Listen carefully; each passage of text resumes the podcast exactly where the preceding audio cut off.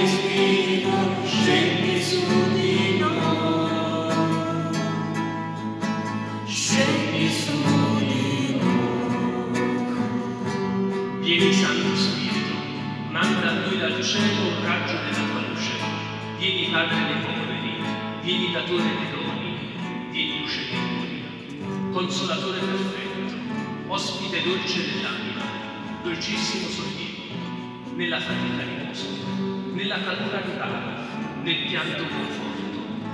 O luce beatissima, invadi nell'intimo il cuore dei tuoi fedeli, senza la tua forza nulla è nulla, nulla senza colpa, lava ciò che è solido, bagna ciò che è arido, sana ciò che sanguina, piega ciò che è rigido, scalda ciò che è gelido, drizza ciò che è sbiato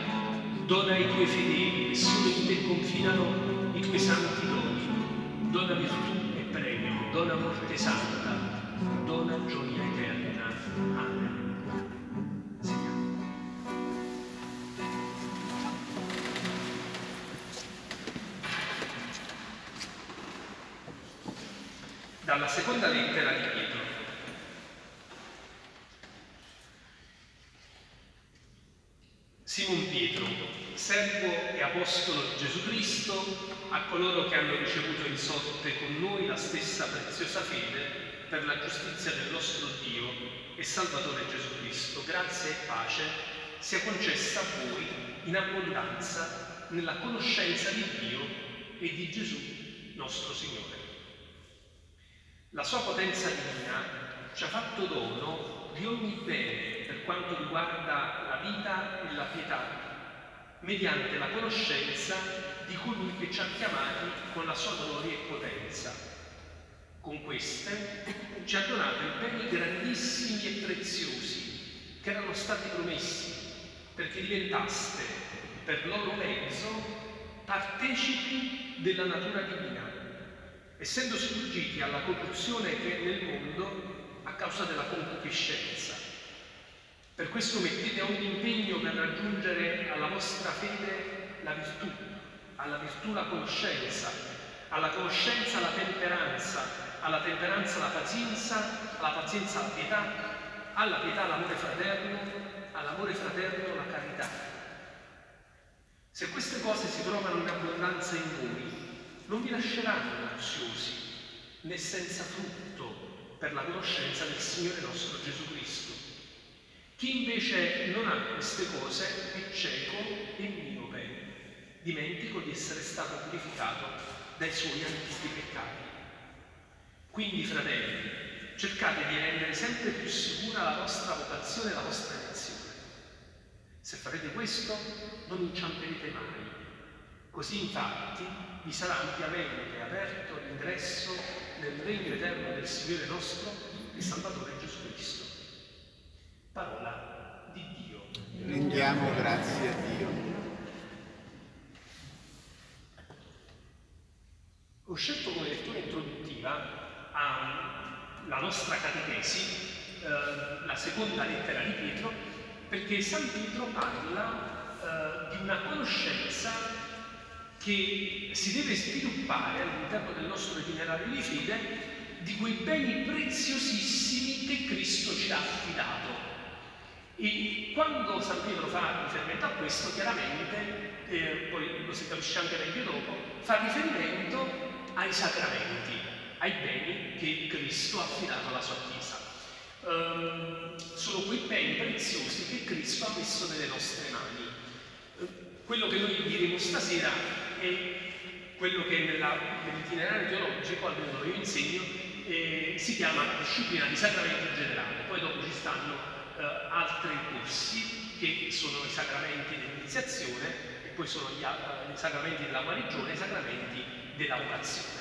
Um, noi stasera cercheremo di affacciarci in questa panoramica generale dei sacramenti, cercando di dare una panoramica ampia, eh, non farò un corso di teologia, farò brevemente dirò qualche cenno teologico rispetto a quello che sono i sacramenti. Um, innanzitutto quali sono i sacramenti? Sono sette, no?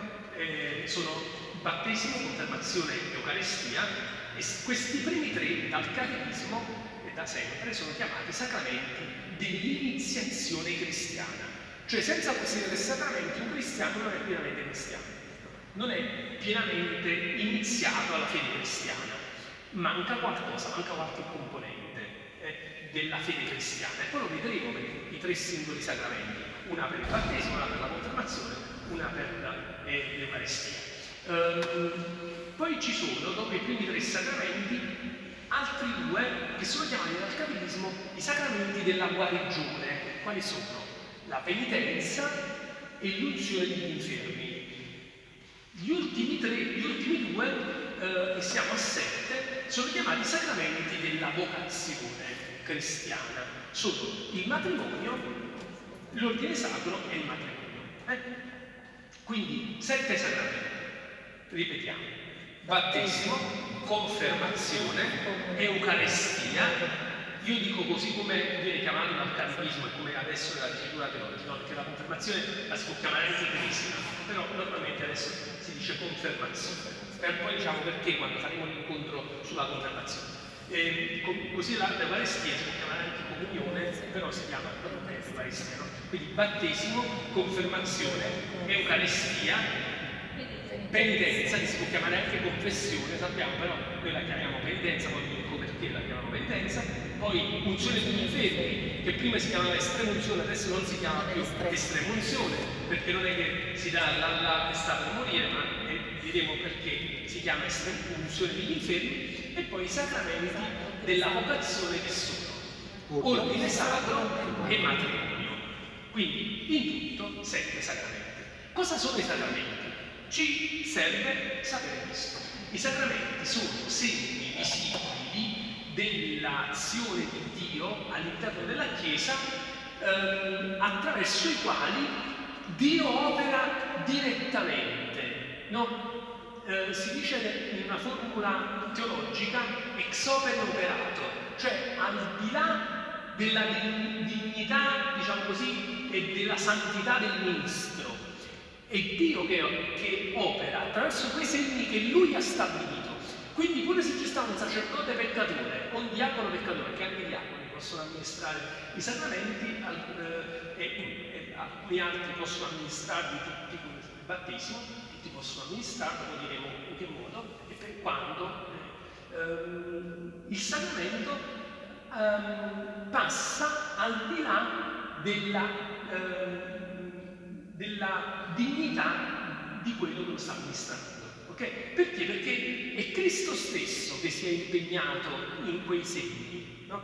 Ecco perché i sacramenti sono stati istituiti direttamente da Cristo. Tutti e sette sacramenti sono stati istituiti direttamente da Cristo. Diversamente, per esempio, quelli che sono i sacramentali, che sono invece stati istituiti dalla Chiesa. Quali sono i sacramentali?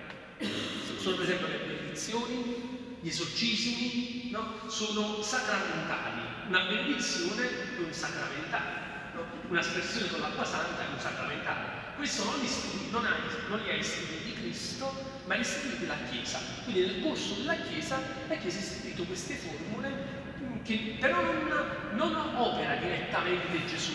Quindi i sacramenti sono azioni importanti, come dice San Pietro, nei quali Cristo stesso si impegna. Ma perché? Perché ci ha donato questi, San Paolo, San Pietro li chiama questi beni preziosissimi e ci sta scritto, um, con questi ci ha donato i beni preziosissimi e grandissimi che erano stati promessi perché diventaste per loro mezzo partecipi della natura divina. Cosa straordinaria questa, no? Cioè, cosa servono questi sacramenti? Perché ci sono stati dati? perché diventassimo partecipi della natura divina.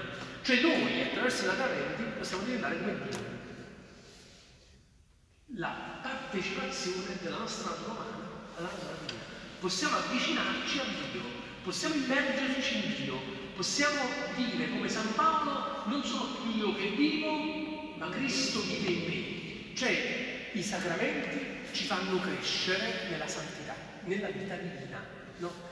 è chiaro che non è che poi ci montiamo la testa e ci pensiamo nei padri eterni, che è un'altra cosa, no? Eh, ma diventiamo santi come Dio è santo. E, questo, e questa è la potenza dei sacramenti quando trovano un terreno ben preparato. Quindi nei sacramenti noi possiamo eh, in qualche modo eh, esprimere in pienezza la nostra realtà cristiana e crescere nella dimensione della fede ad un livello straordinario, superiore. E questi sette sacramenti ehm, sono stati poi dalla Chiesa cattolica, in particolar modo nel Concilio di Firenze nel 1400, sono stati, ehm, come dire, c'è stata una dottrina chiara che ha, utilizzando una filosofia, particolarmente la, la filosofia scolastica di San Tommaso, strutturati perché tutti capissero che cosa ogni sacramento produce. No? Perché ogni sacramento dà un dono di grazia, ogni sacramento ha un ministro, ogni sacramento ha un segno. Sacramento, infatti, utilizzato per la prima volta da Tertulliano, eh, siamo nel terzo secolo, ehm, è un, un un'espressione che traduce un'altra parola greca che è mysterion. Mysterion è una parola onomatopeica, ehm, cioè che riproduce un suono.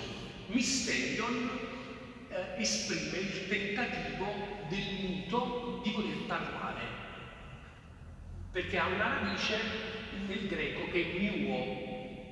Da miuo viene mysterion. Uh, miuo è il tentativo del, è una parola onomatopeica che esprime il tentativo del muto di poter parlare. Il muto quando vuole parlare però non può parlare, cosa fa? Mm, mm. Allora, miuo. Miuo è una parola onomatopeica, eh, che, cioè che esprime un suono. Eh, cosa indica misterion, che da qui poi mistero? Il tentativo di esprimere una realtà non, non esprimibile. Quindi il sacramento cerca di esprimere nel segno visibile una realtà che non è esprimibile a parole, ma c'è, misteriosa, silenziosa, efficace, ma c'è, non pienamente comprensibile e non pienamente esprimibile. Quali sono queste realtà? Sono sette, i sette sacramenti queste realtà nelle quali Cristo agisce e c'è qualcosa di inesprimibile. Però questo esprimibile Gesù la, nella sua pedagogia l'ha reso visibile attraverso un segno. Quindi c'è un dono eh, misterioso, c'è un segno visibile, c'è un ministro che amministra il sacramento. E noi diciamo soltanto per tutte e sette sacramenti queste tre cose. Uh, e poi passiamo alla donazione, perché altrimenti la mente comincia a fumare. Uh, sette sacramenti. Cominciamo con il battesimo. No? Chi è il ministro che, che battezza, che può amministrare il battesimo? Il diacono, il sacerdote, il vescovo chiaramente, e in caso di pericolo di morte tutti, per tutte le persone che lo facciano con l'intenzione della Chiesa, quindi tutti i bambini. Nel caso di un pericolo di morte, un bambino che sta morendo in ospedale, l'infermiera, ecco, eh, qui abbiamo gli infermieri, i medici, eccetera, l'infermiera può battezzare, può battezzare. Se c'è un, un, pericolo di morte, si può battezzare. Una levatrice può battezzare. Um, qual è il, uh, uh, il, segno che rende visibile uh, la realtà invisibile? È l'acqua, il segno è l'acqua. Non si può battezzare con il vino con la birra o con, con altri liquidi, no? Con l'acqua. No, questa è una cosa che fa ridere, però eh, c'è stata una cosa molto simpatica, un evento in Germania del 1500 dove un vescovo chiese al Papa se poteva battezzare con la birra perché c'era talmente premura di acqua, ma c'era la birra e il Papa disse no, assolutamente, la materia la, la birra non è materia sacramento però è una cosa che poi ci fa ridere, ma allora la, la, domanda, la, domanda, si pose, no? c'era più birra che acqua in un periodo storico particolare, va bene. Però andiamo avanti, quindi il battesimo, il segno e l'acqua. Il dono di grazia, poi lo vedremo nell'incontro sul battesimo, il dono di grazia qual è? Il dono di grazia è, è la figliolanza divina, diventiamo figli di Dio. No? Questo dono appunto misterioso espresso attraverso il segno di Dio. Secondo sacramento abbiamo detto che è la confermazione. Il ministro chi è? È il vescovo o un sacerdote suo delegato. no? Eh, noi parroci siamo delegati a Pentecoste dal vescovo come ministri del, del sacramento.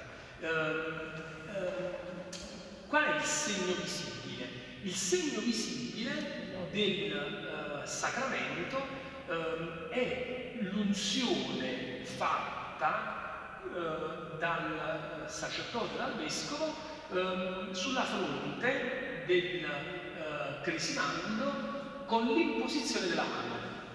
Quindi ci sono delle, c'è un'invocazione dello Spirito Santo che si fa prima con l'imposizione delle mani e poi c'è il momento eh, della cresima quando eh, viene imposta la mano e col pollice si segna la fronte del, del eh, cresimando. no?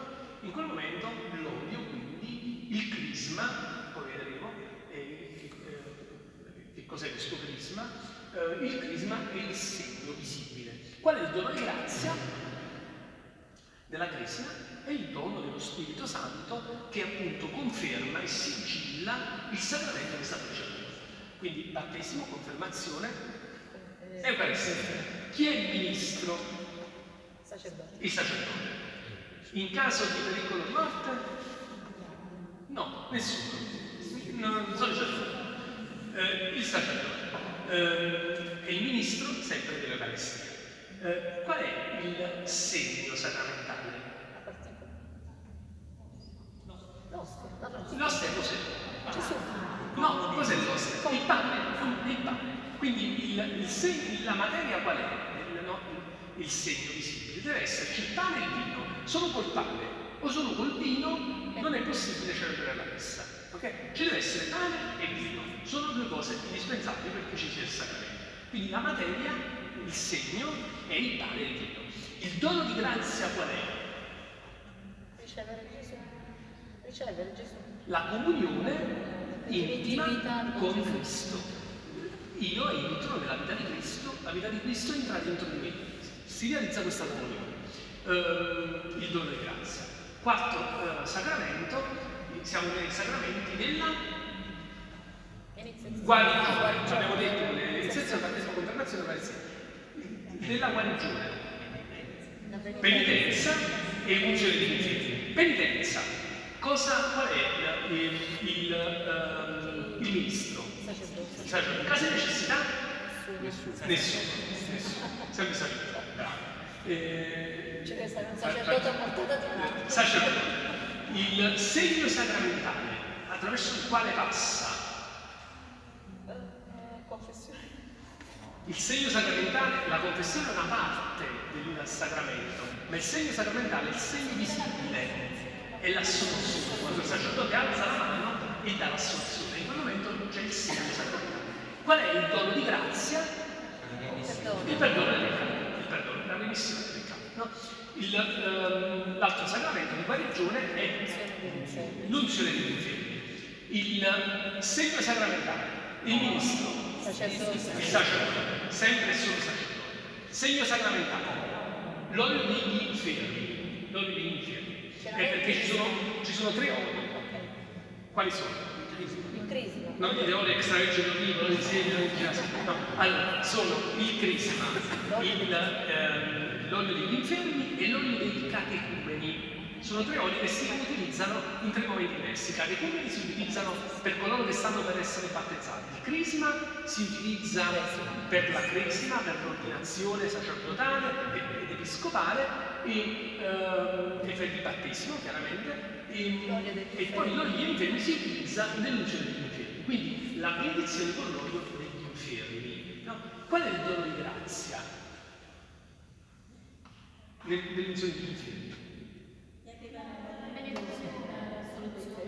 grazia. Il- è la- il perdono dei peccati e l'unione della sofferenza alla croce di Cristo.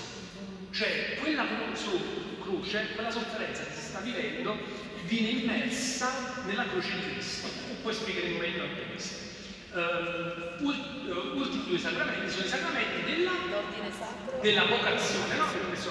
Allora abbiamo detto, i primi tre si chiamano sacramenti, i, i secondi due si chiamano della guarigione, gli ultimi due della vocazione, della vocazione. E sono, gli ultimi due sacramenti della vocazione sono ordine sacro e matrimonio.